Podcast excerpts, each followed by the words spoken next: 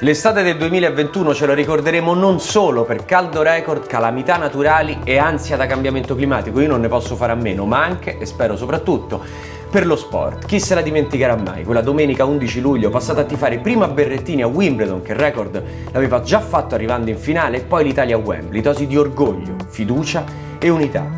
Ora tocca alle Olimpiadi e non so te, ma io la prima cosa che controllo ogni mattina è l'aggiornamento del medagliere. Lo sport è spettacolo, è emotività, ma è anche economia, basti pensare che la vittoria degli europei pare che varrà quasi un punto di PIL. E soft power, definizione della Treccani, l'abilità nella creazione del consenso attraverso la persuasione, non la coercizione. Quindi usando cultura e valori storici di riferimento invece di forza economica e militare. Domanda, ma dove è nato lo sport moderno? In Grecia con le Olimpiadi? No, è un'altra ennesima innovazione di Roma, antica ovviamente. E come è nato? Con le corse dei carri al Circo Massimo. E uno dice, ma le corse dei carri sono nate in Grecia e sono arrivate a Roma grazie agli Etruschi, che c'entrano i romani? Continua a guardare, ci rivediamo tra pochissimo.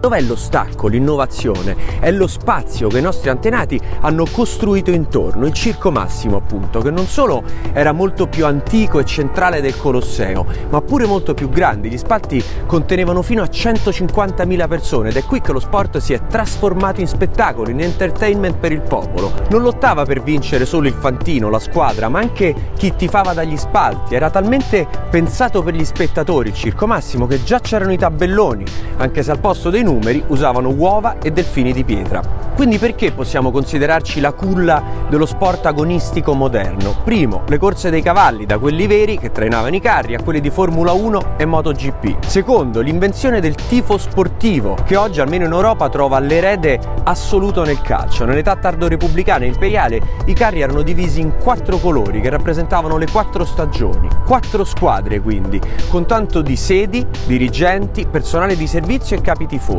La gente mica guardava e basta, tifavano, ne parlavano prima, seguivano gli allenamenti, scommettevano e maledicevano le squadre rivali. Terzo, il calendario. I giochi di Olimpia c'erano una settimana ogni quattro anni. Il modello Circo Massimo era basato sulla ripetizione, 64 giorni all'anno di gare con 24 corse per ognuna di queste giornate. Quarto, i campioni di solito venivano dalle classi basse, spesso erano schiavi che volevano vincere per diventare cittadini. I più forti guadagnavano tantissimo. Vittoria, riscatto sociale, brand personale, potere, soldi, esattamente come i nostri super campioni. Sai da dove veniva quella che è stata la superstar del circo massimo di tutti i tempi, tale Gaio Apuleio di Ocle? Immaginati, l'hanno definito l'atleta più ricco di tutti i tempi.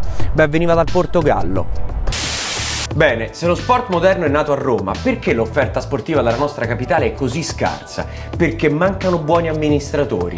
A cui venga in mente, per esempio, di fare un censimento degli impianti, di aumentare il numero di spazi sportivi, di correggere il regolamento di concessione degli impianti di Roma Capitale, oppure si potrebbero introdurre premi o semplificazioni per chi vuole demolire e ricostruire per finalità sportive o per chi vuole edificare nuovi impianti in zone con poche strutture, o ancora scrivere regole semplici per fare di Roma una città capace di attrarre investimenti sullo sport da parte di soggetti di tutto il mondo.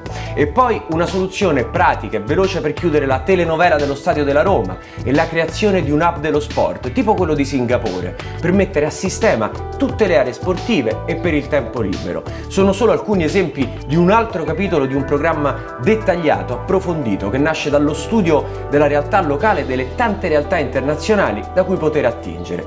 Prova a dargli una letta su calendasindaco.it, numeri, grafiche, proposte, poi vedi che dicono gli altri candidati sull'argomento e alla fine, al di là di dove vivi, dimmi sinceramente, ma quanto gli serve a Roma Calenda Sindaco?